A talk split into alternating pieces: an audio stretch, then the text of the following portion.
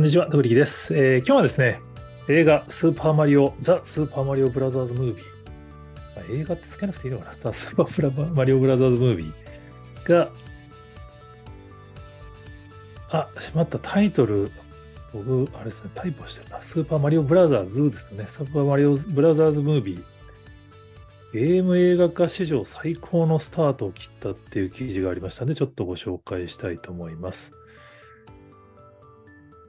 あのまあ、マリオが映画作ればね、ヒットするでしょうっていうのは、まあ、こうやってヒットしてしまえばやっぱそうだよねって思うんですけど、長いこと作られなかったんですよね。で、今回、まあ、満を持して、任天堂がイルミナティだったかな、と制作会社を作って、大ヒット。世界で今なんか500億ぐらいも収益超えてるらしいですからね。だから、アニメ、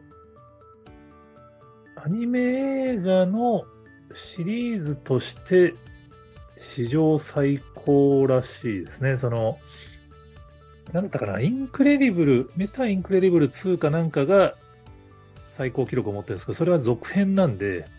シリーズの最初としては最高記録なんです。だから、初日3日間の興行収入がアメリカが1億3700万ドル。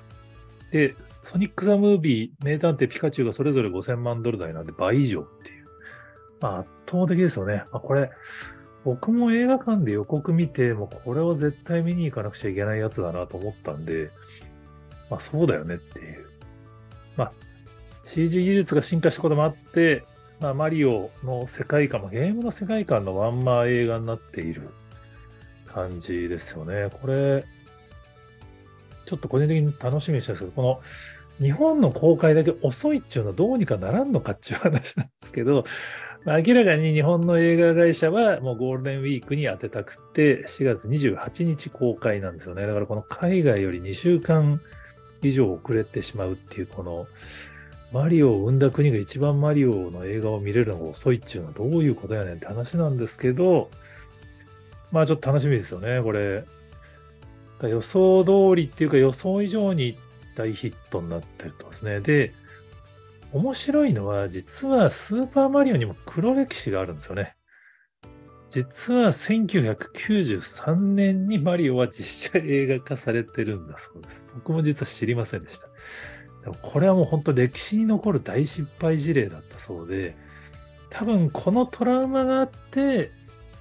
マリオはこんなに世界にファンがいるはずなのに映画化の挑戦がされなかったっていうことだと思いますね。任天堂からすると、まあ、名探偵ピカチュウが、まあ、5000万ドル以上の、まあ、これも全然ヒットだったんで、これでやっぱり手応えを得たのかなってちょっと勝手に想像してます。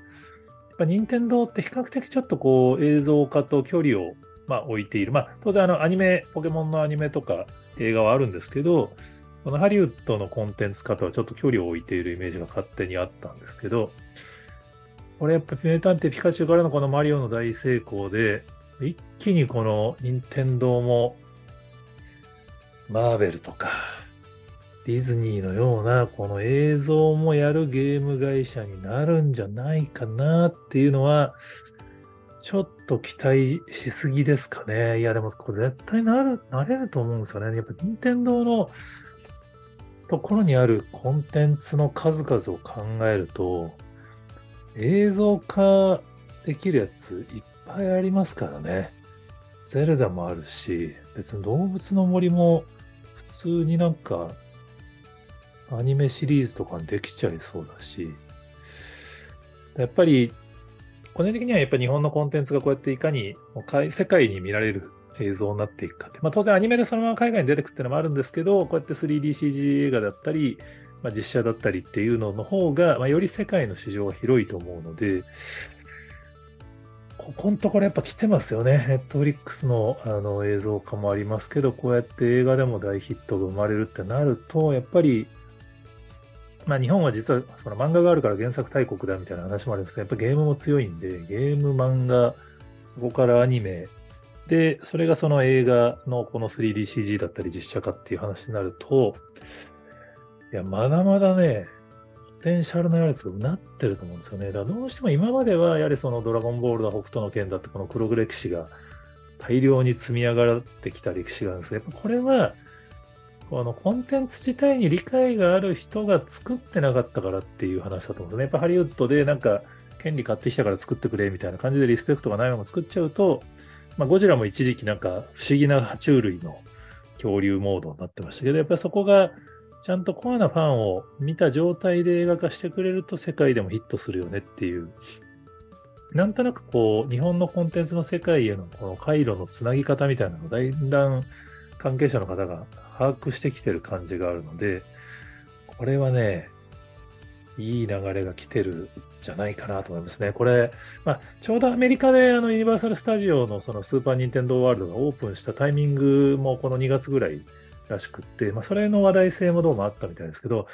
当然これで映画がヒットすれば、大阪のね、USJ のスーパー・ニンテンドー・ワールドの来る海外のお客さんまた増えると思うので、やっぱり